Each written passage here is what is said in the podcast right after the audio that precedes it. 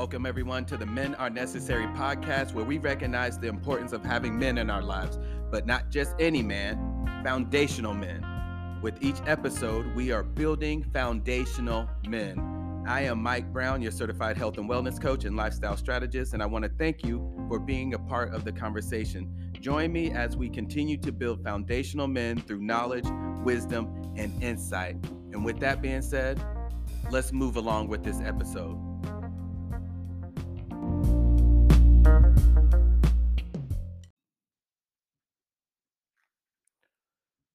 Welcome, welcome, welcome, everyone. At this point, you're probably aware that we have been in the process of building the foundational man.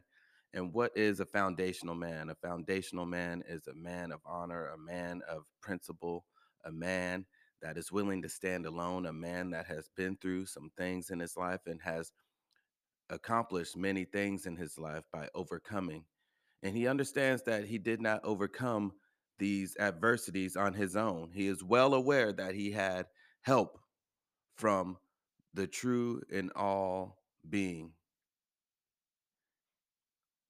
He is also a man that possesses these qualities, these qualities that every person on earth desires to have in their life. The problem is is that we always want to take shortcuts and we want to do things half-heartedly and think that we're going to reap maximum benefit this is the problem that a lot of men have been facing for years and years and years. This process is something that every man will eventually have to decide on his own if he wants to go through it or not. I know it's not for everyone. It's not a process that is for everyone. And I wish it were. Because once again, we tend to want to take shortcuts and we want the easy road. Sometimes we don't want to work for the things that we truly desire to have in our lives. But then there's the other side of it. The reason why I developed this 10 step program is because whether you are at the pinnacle of the mountain, in the middle, or at the foot of the mountain. Every man desires to evolve as a man. Every man desires to be better than where they are at right now. Every man desires to be a foundational man at some point in his life. The problem is they don't always know where to begin that process. What we have been doing over the last several weeks on this podcast is we have started the process of building foundational men. Why are foundational men important? Because we need them as our leaders. We need them as fathers in home. We need them as mentors. We need them as educators. We need them at the helm of this fight that we are facing. Men are being discredited. Men are being discouraged. Men are being told that they are not needed, they are not necessary. This is the very reason why the podcast began. Men are necessary. We need men in our lives, but not just any man. We need foundational men in our lives. And how are we going to help build foundational men if we keep Xing them out of our lives? At this point, you're probably thinking to yourself, how did I end up here? Why am I listening to the Men Are Necessary podcast? Why am I listening to this guy speak about building a foundational man? You're probably thinking, who is this Mike Brown? And is this encounter accidental? But I promise you, I promise you that this is no coincidence. This is not on accident. You are here because you have been feeling something deep inside of you a strong desire to change, a strong desire to begin a quest for knowledge and purpose. You have been searching and searching and searching for your purpose in life, and you've been falling short. You've been searching for this change in your life to become a foundational man. Maybe you didn't know the name was foundational man. Maybe you didn't know exactly what you were looking for, but your heart was telling you that you desired to be different. And as you looked in the mirror, you decided something has to give, something has to change, and you were led to the Men Are Necessary podcast.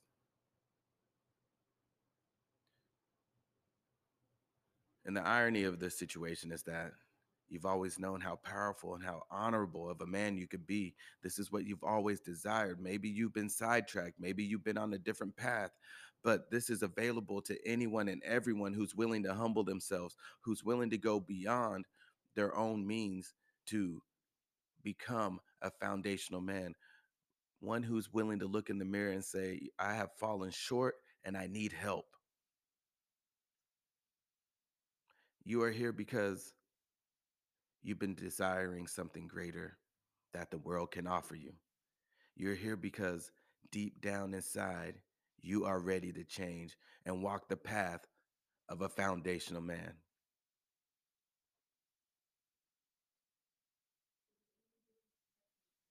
Think about this. And I'm sure a lot of men fall into this category. For too long, you have been going with the flow, partially due to confusion, partially due to pride, embarrassment, and lastly, you simply didn't know how to begin the process of change. So you've been going with the flow, accepting things that you would normally not accept, putting up with things that you knew you shouldn't have even given a second thought, listening to the lies and the deception so much that now they have become real. Thankfully, I have been blessed to begin such a podcast, the Men Are Necessary podcast, to provide a platform on how to begin the process of becoming a foundational man. And I want to reiterate one thing this relationship that we have come together to form is not one sided. This is not me being a guru and you are bowing down and hanging on my every word. This is not a relationship like that. This is not where I spew all this knowledge and I can say no wrong and I can do no wrong. This is not that type of relationship. This relationship is two sided. And ultimately, we have come together, not out of coincidence. We were put together intentionally because of Proverbs 27 17. And some of you may not know exactly what that verse says right off the top of your head, and some of you will. But I know that all of you will be familiar with what Proverbs 27 17 says. And it says, As our iron sharpens iron, so one person sharpens another. Again, as iron sharpens iron, so one person sharpens another. We are here because we are meant to sharpen each other, to learn from each other, to hold each other accountable, to stop each other from being led astray, to help you stay on your path and heading towards your purpose. We are here to sharpen each other spiritually, mentally, physically. Period. So, again, this is not a relationship where it's, hey, I know everything and you don't know anything, and I'm here to help you and save your life. No, this is me saying that your life can be saved, but not because of me, but I'm just a vessel leading you to the true person, the true being, the true God who can save your life. That's it.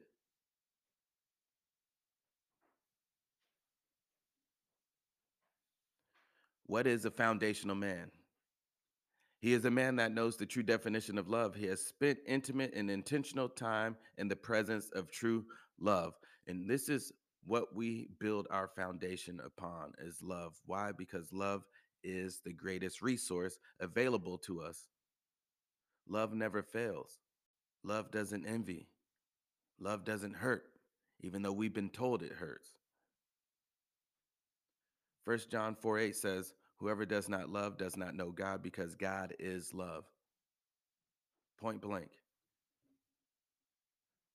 A foundational man has no fear of expressing and showing love because he understands the true meaning and also that we are commanded to love.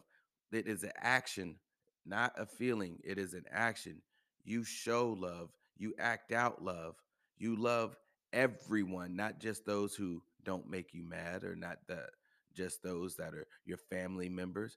You are to love your enemies just as much as you love your wife or your husband, just as much as you love your children.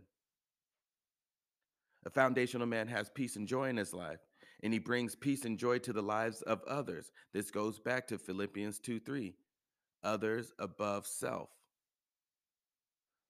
Why does a foundational man do this? Why does he sacrifice this peace and joy so that you may have a piece of it in your life?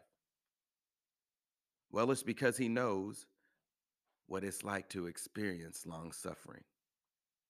He has been blessed to persevere through the trials and the tribulations that he has faced. Because of this, he has an empathetic heart and he understands that you may be in the state of long suffering and he wants to sacrifice to give you peace and joy in your life even if it's just a snippet of peace and joy in your life even if it's just a 30 second encounter he wants to give you his peace and joy that he has in your life and share it with you. This is what he aims for. Why? Because in the end hopefully you will be drawn to that and you will come and humble yourself and say, Something's got to change. I need to have what you have.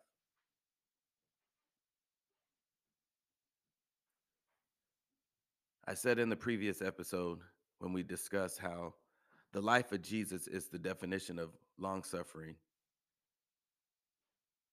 that we have a couple of verses to stand on as our motto for the foundational man, and that's Ephesians 4 2 and Philippians 2 3. Ephesians 4 2 says, with all lowliness and gentleness, with long suffering, bearing with one another in love. Philippians 2 3 says, Do nothing out of selfish ambition or vain conceit, rather, in humility, value others above yourselves. My favorite scripture in the Bible, by far. By far. But you see the key in both of those scriptures loving one another, putting others above self. But I want to add one more verse, and that's First Thessalonians 5:15. And it says this: make sure nobody pays back wrong for wrong, or in the New King James Version, evil for evil, but always strive to do what is good for each other and for everyone else. And I want to tell you guys what a beautiful, beautiful segue into our topic today. The topic of kindness.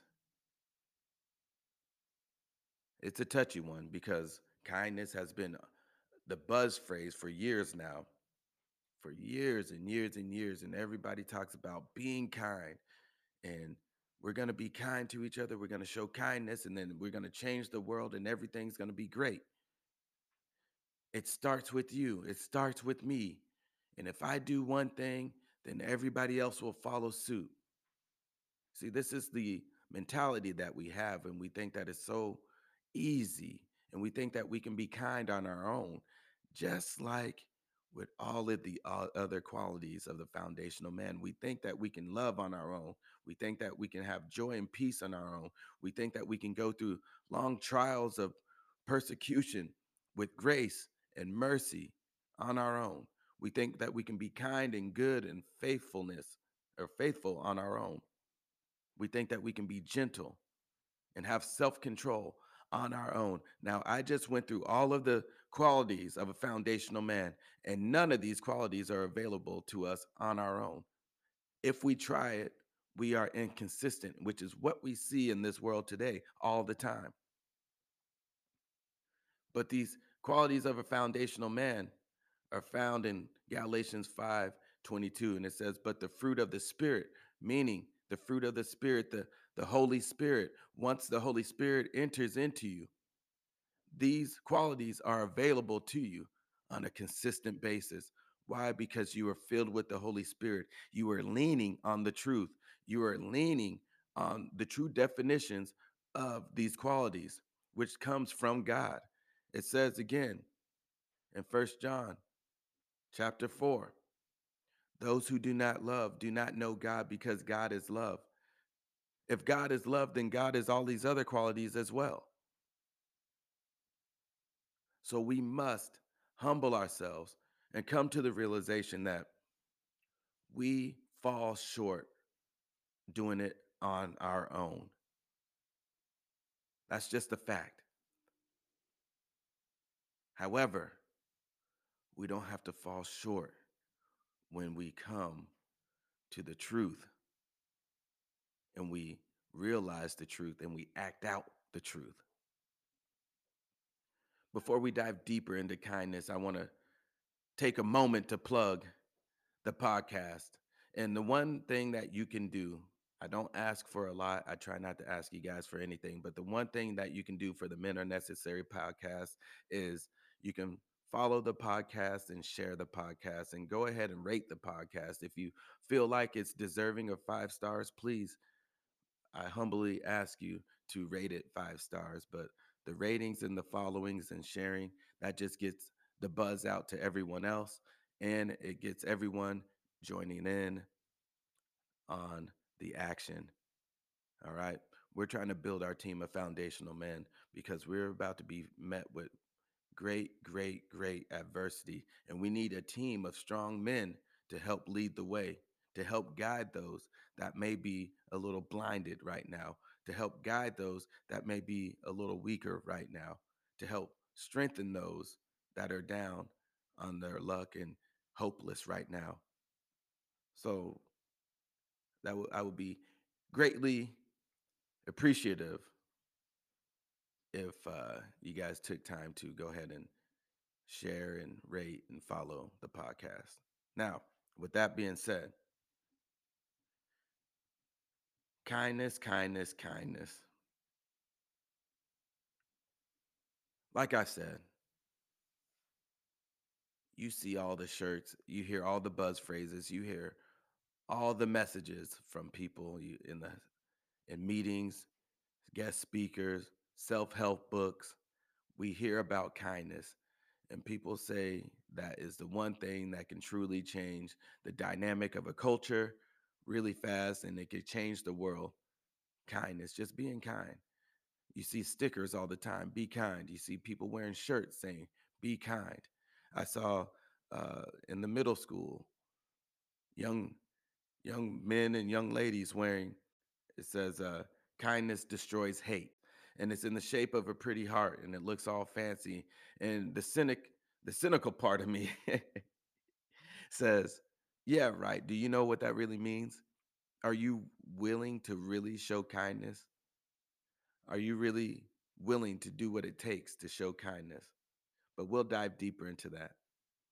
So we've been filled with this idea that kindness is so easy and all we have to do is be kind and everything's going to change.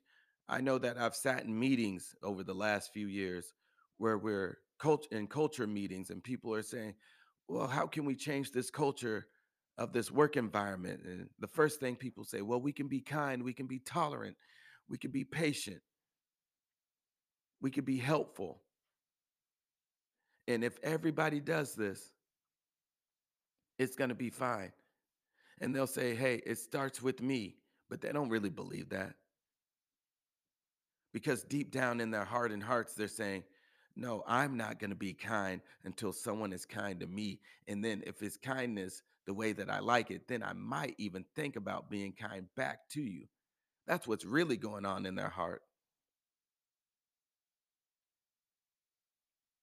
But it's easy to parade around and, and speak about things like this, like kindness, and have a big smile on your face and say all the right things, but really you have nothing but evil intentions in your heart.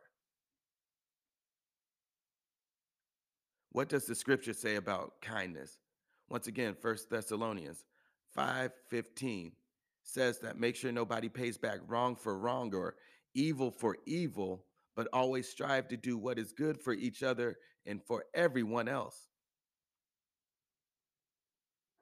That's the thing. We talk about kindness in these meetings, wherever you are, we read the books and we talk about kindness, knowing that we have evil in our hearts, knowing that we know good and well that we do not care to strive for what is good for everyone else. Why? Because we're so selfish and we're looking at our own. We're looking at what is going to help us. We're looking at how we can get ahead, how we can be on top. We don't care about who we smash or who we leave out of the group or whose feelings that we hurt.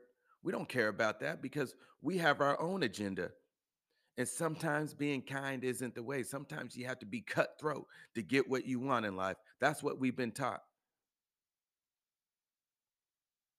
And that is what we have act being acted out right now. We're fighting evil for evil, and no one is striving to do what is right. Definitely not for everyone. We reserve kindness for those who we feel deserves it or for those that we truly care about. That's the world that we live in right now. And I know I'm speaking in definitive language by saying all and everyone, but I have to make this message clear because we're not exempt from this. I don't care how kind you are. I've met some very, very naturally kind people. Naturally kind, and you know what I mean by naturally kind. They've been in the word, they've stayed in the word, they understand the true def- definition of kindness. But because we are human, we are going to fall short. But however, I need you guys to understand that this is happening all the time.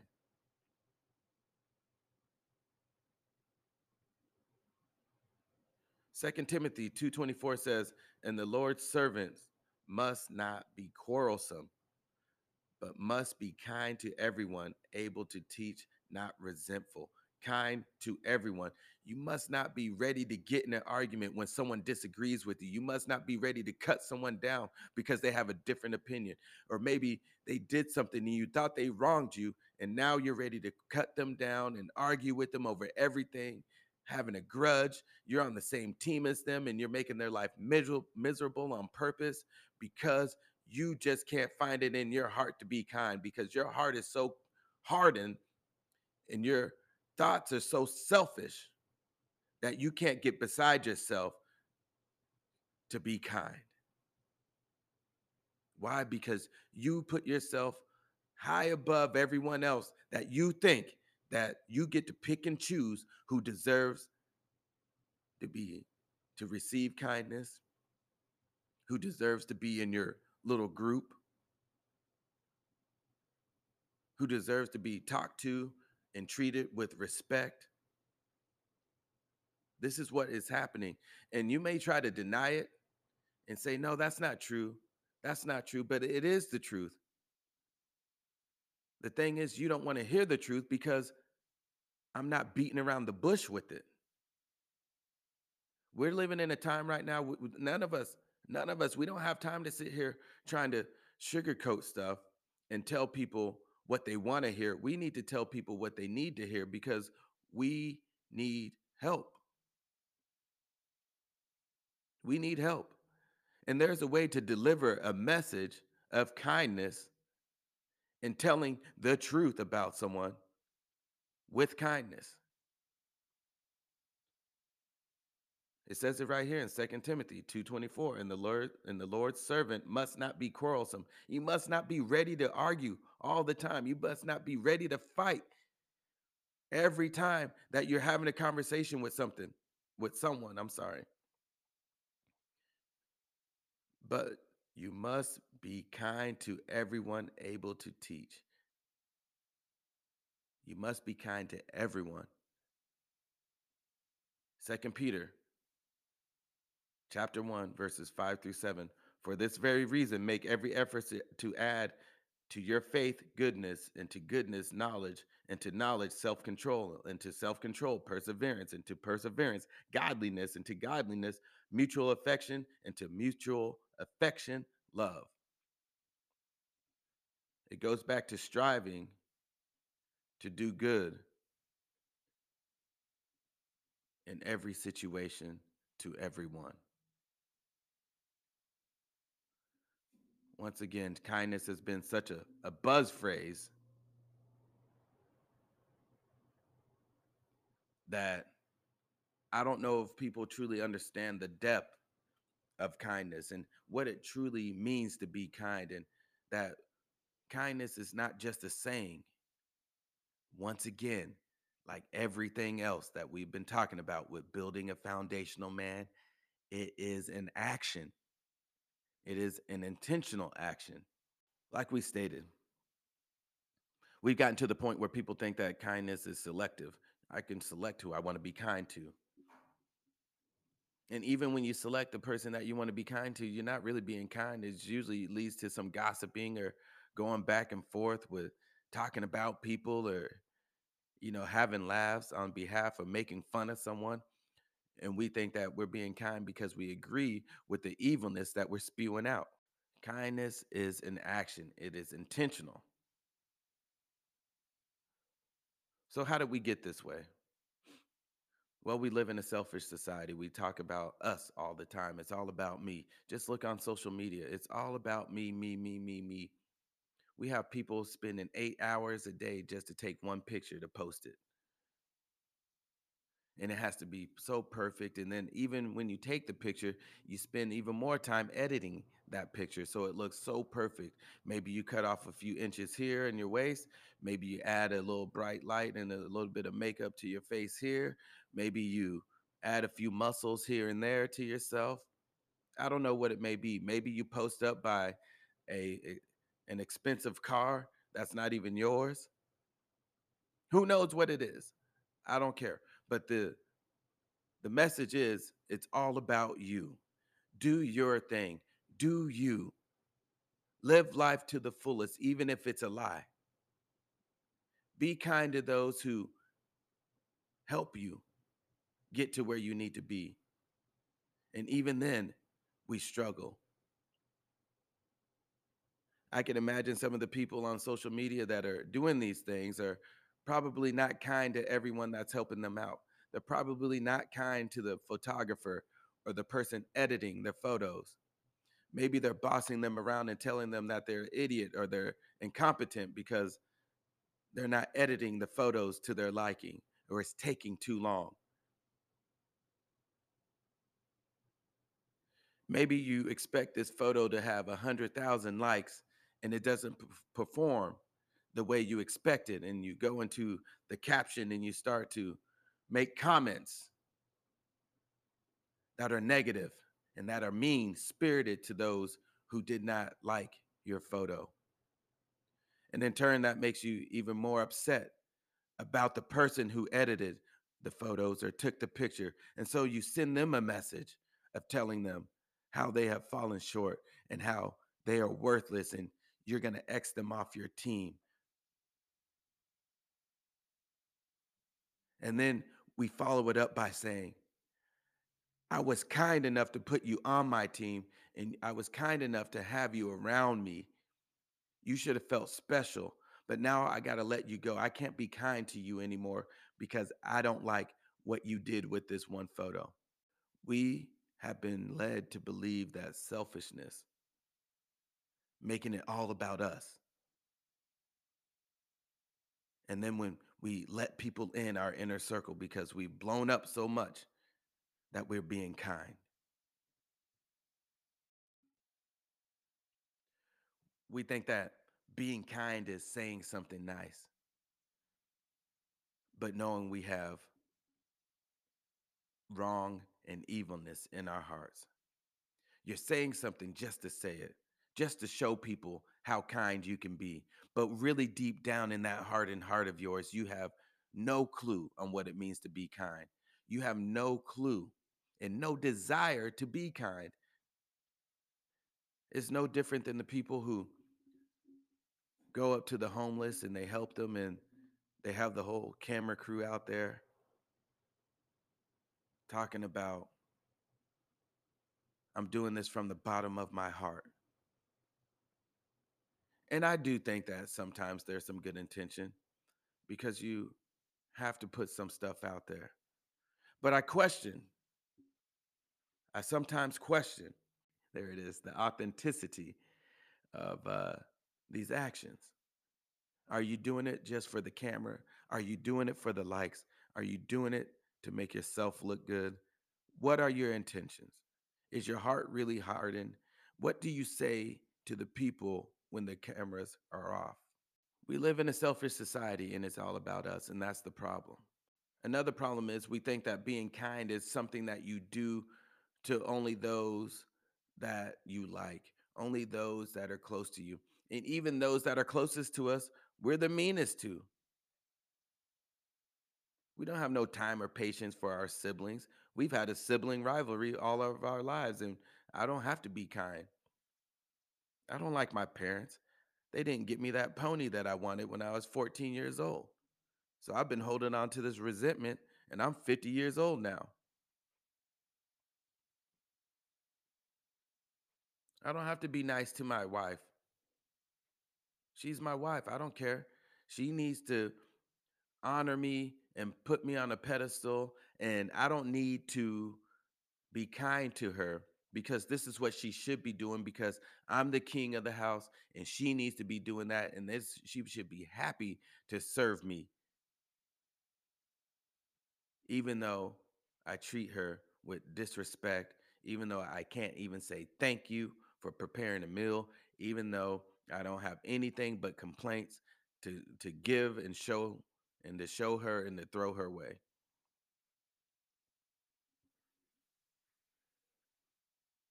But yet you want to go out and be kind and patient to your friend that is leading you astray. We're selfish and we don't know the true definition of kindness. That's the problem. We've lost touch with the true meaning of kindness. We lost touch with what the Bible says. Make sure nobody pays back wrong for wrong or evil for evil, but always strive to do what is good for each other and for everyone else. We're so selfish, we don't want to strive for what is good for everyone else because we're afraid that we may miss out.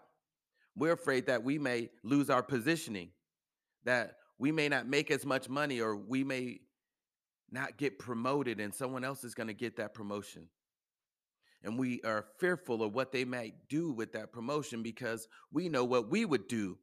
We know the evil that we would be a part of if we got that promotion intentionally making people's lives miserable, hell bent on on just destroying other people because we have some personal vendetta against them. Tell me that doesn't happen in real life. Tell me that doesn't happen at your job. Tell me that doesn't happen in your family dynamic or with your friendships.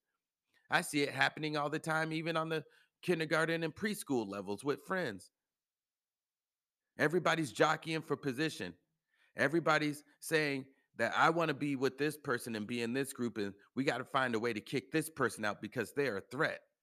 And this is happening at such a such a young age. It's going on and it's being embedded into their young minds that it's okay to be mean and vicious when it is about you getting what you want. Do whatever it takes to get what you want. Step on anybody to get what you want.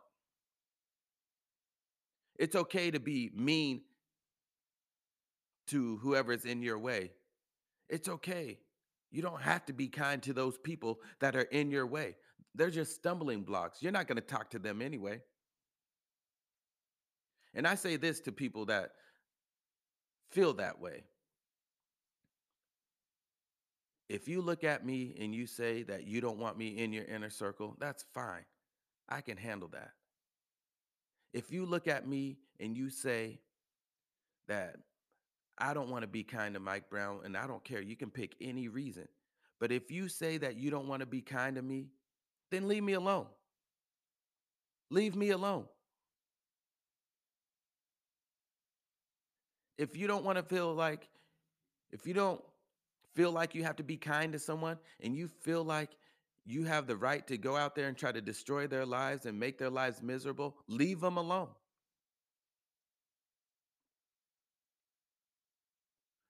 I was talking to a friend of mine recently, and I said, you know, one thing that I've realized in life This is what I want. Everybody's fighting for equality. I don't care about equality. I really don't. I don't. Why? Because I have five kids and it's not about equality. Every kid needs something different. Every kid needs something different. So I don't care about equality. What I care about is being fair. I want you to be fair. Just be fair. And then, you know, the second thing that I want, I want you to just leave me alone. Be fair and leave me alone. If you don't like me, if you have something negative to say, fine, but leave me alone. I don't need you coming up to me, bringing it to my attention how much you hate me or how much you don't like me every day. I get it. You said it once, it was loud and clear. I got it. So now the problem is, what do you do with that? I know what I'm going to do with it.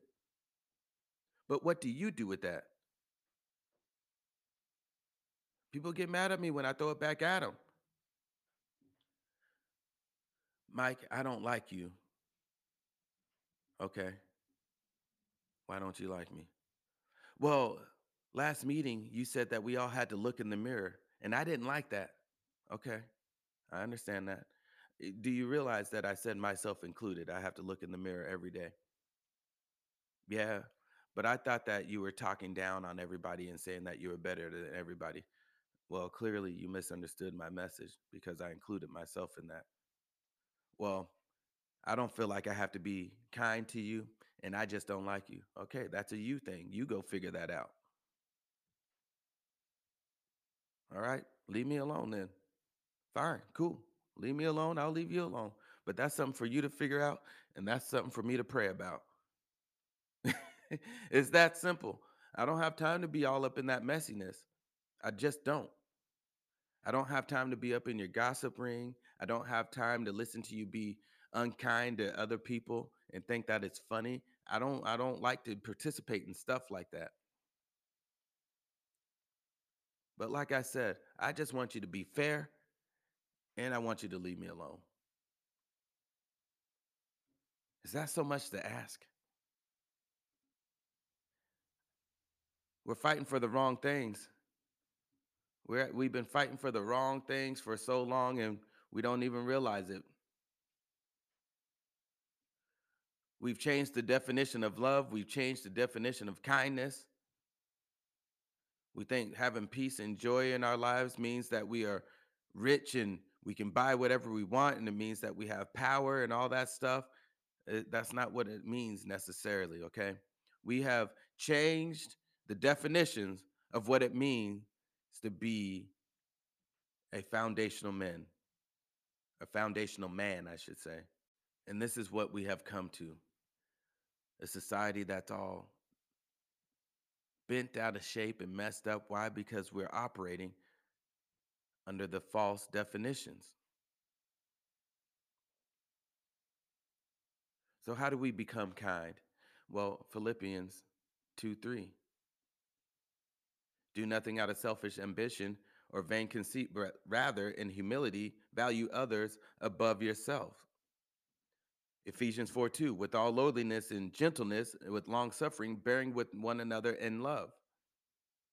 First Thessalonians 5:15 make sure nobody pays back wrong for wrong or evil for evil but always strive to do what is good for each other and for everyone else. What is the message in all of those scriptures? This is how you become kind. This is part of what you do to become a kind person consistently. You have to understand that this is not about you, that it, this is greater than you. You have to understand that in order for you to act out being kind, you have to put others above yourself. So that means that your ill intentions that you have, that anger that you have, that resentfulness that you have in your heart, you have to put that aside. Maybe someone said something that you didn't like. You have to push that aside and put others above self. You have to realize that people are going to say things, people are going to do things, people are going to have hardened hearts. But that's not on you to dictate who deserves kindness in their life. It says that everyone deserves kindness, that you are to be kind to everyone. that in every situation, you're supposed to think about the good of everyone, not just yourself. Selfishness, selfishness is why we lack kindness in this world. It goes back to the saying, others above self. Three words, others above self. Say it again, others above self. In all situations, you have to pray for that. Pray for the humility to put others above yourself. You think there aren't times where I'm upset and I want to lash out and say something mean to someone and I want to go at them tit for tat? You think I don't feel that way? You think there's some times where I feel like someone deserves to be ridiculed and they deserve me being unkind to them? You think I don't feel that way? I wish I did get it right every time. But I'm going to tell you, you can be consistent with kindness when you are following these steps of becoming a foundational man. How do you do that? You are drawing closer. You are building an intentional, intimate relationship with God. Why? Because through God, through the Holy Spirit, we possess these qualities of a foundational man. And I don't know one man on this earth, even if his heart is so hard, and I know deep down that he desires to be a foundational man. What woman wouldn't want to be with a man that had these qualities? Who wouldn't want to be around a man like this? The only people, the only people that don't want to be around a man like this are the people that are trying to remain where they're at. But I know even deep down, they're being stubborn. This is something they desire, but ultimately, this path is not for everyone. It, it truly isn't. And once again, it breaks my heart to say that. It really does. But I know not everyone will follow this path. But if this is something that you truly desire to be a foundational man, you will humble yourself and follow this path.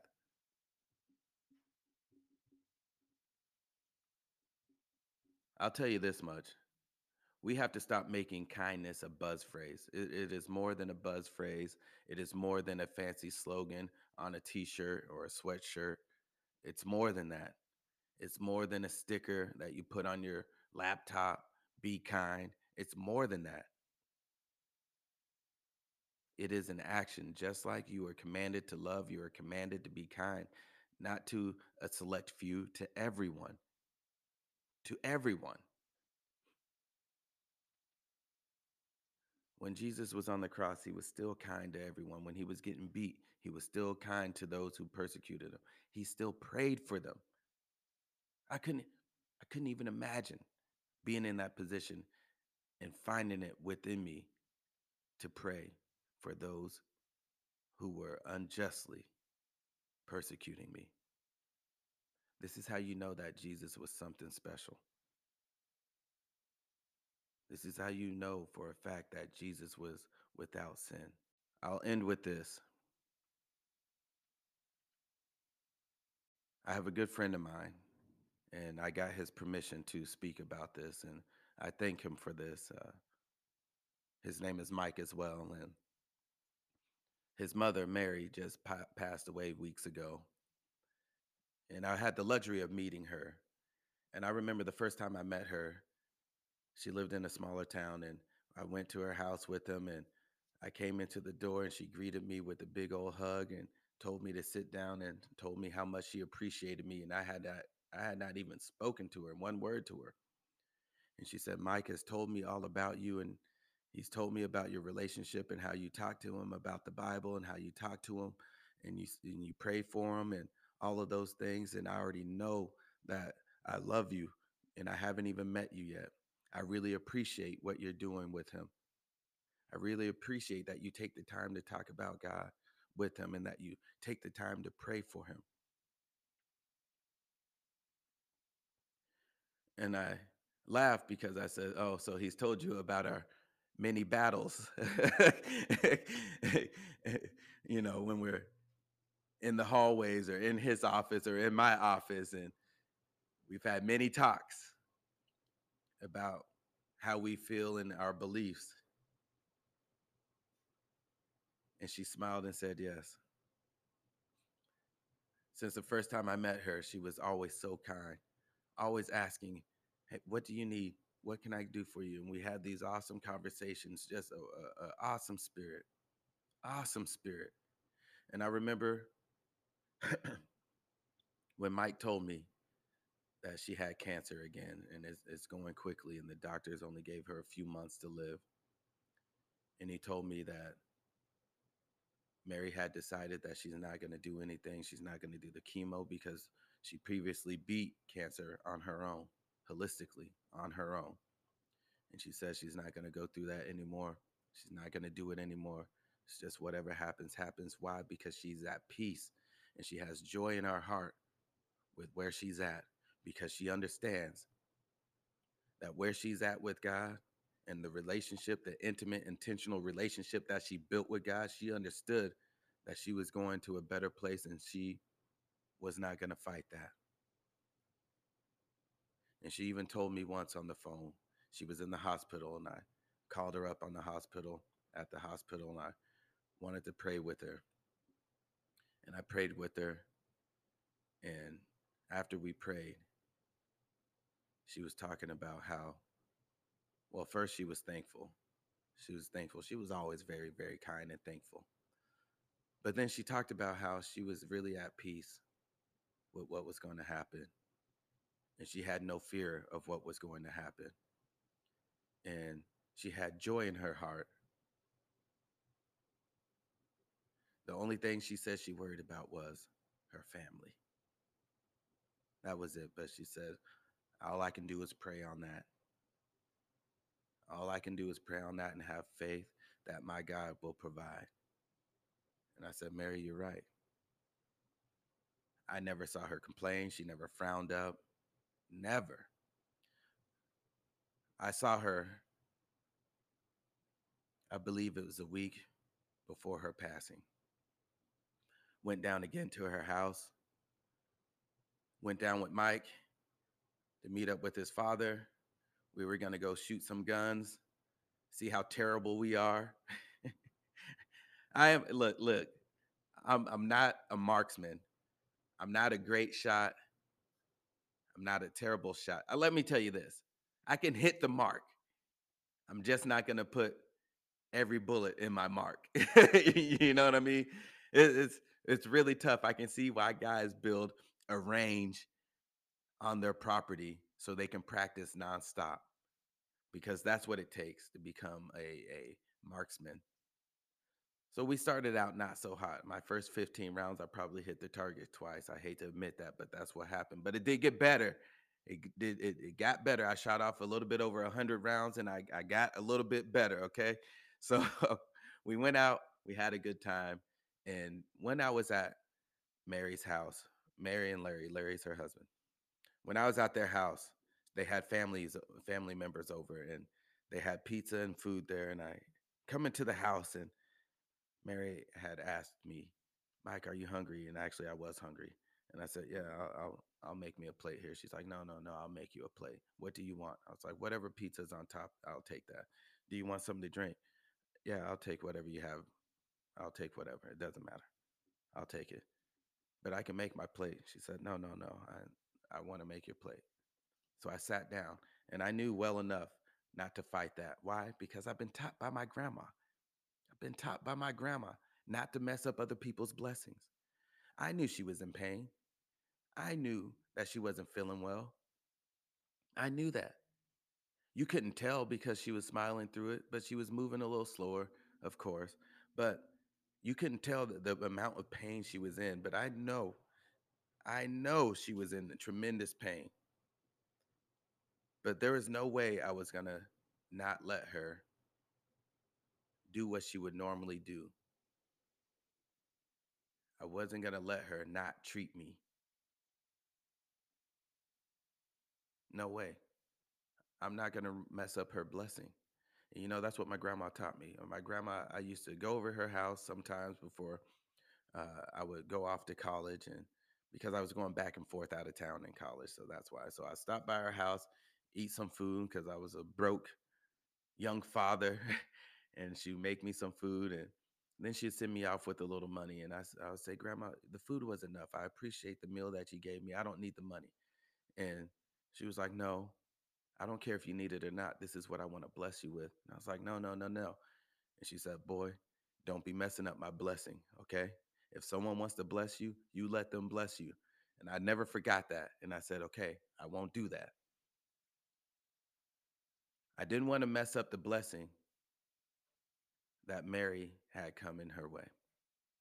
So I watched her do that. And then one of her family members said, Mary, why don't you sit down and let everybody else make their plates?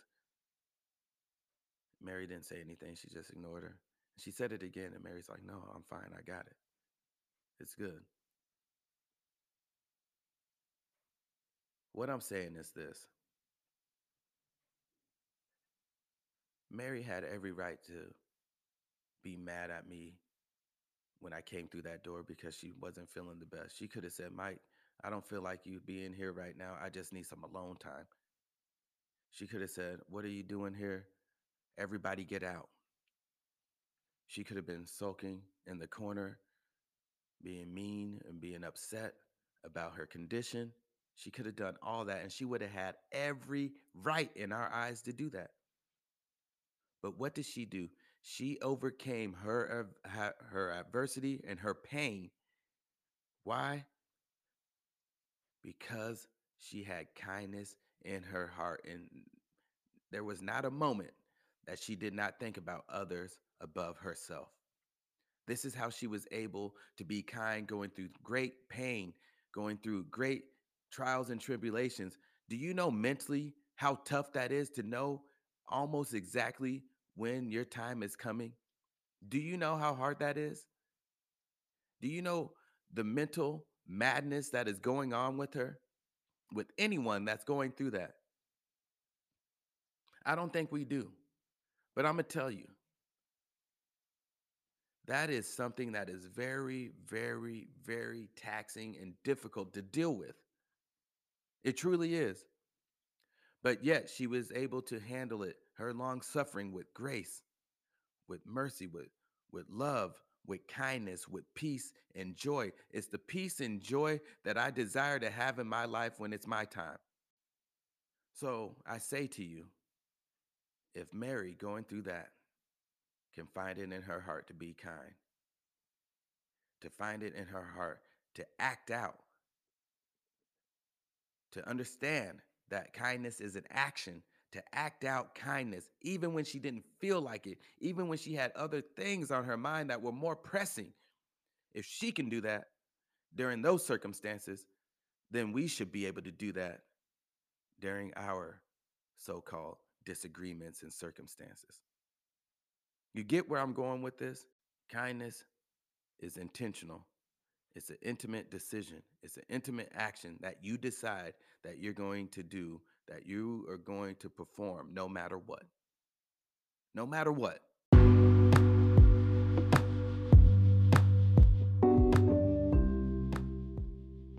So I want to say thank you to the Pratt family. I love you guys, and I want to say thank you, Mary, for that beautiful lesson that you have shared with all of us who had an encounter with you. And now, thank you, Mike, for allowing me to share that story with everyone else because she had a strong message that she sent to everyone. And now this message is shared with all of you. With that being said, remember that we're in the business of healing and not hurting, and remember to be the fresh water that heals in a salty environment because that's what foundational men do. Until we meet again, my friends.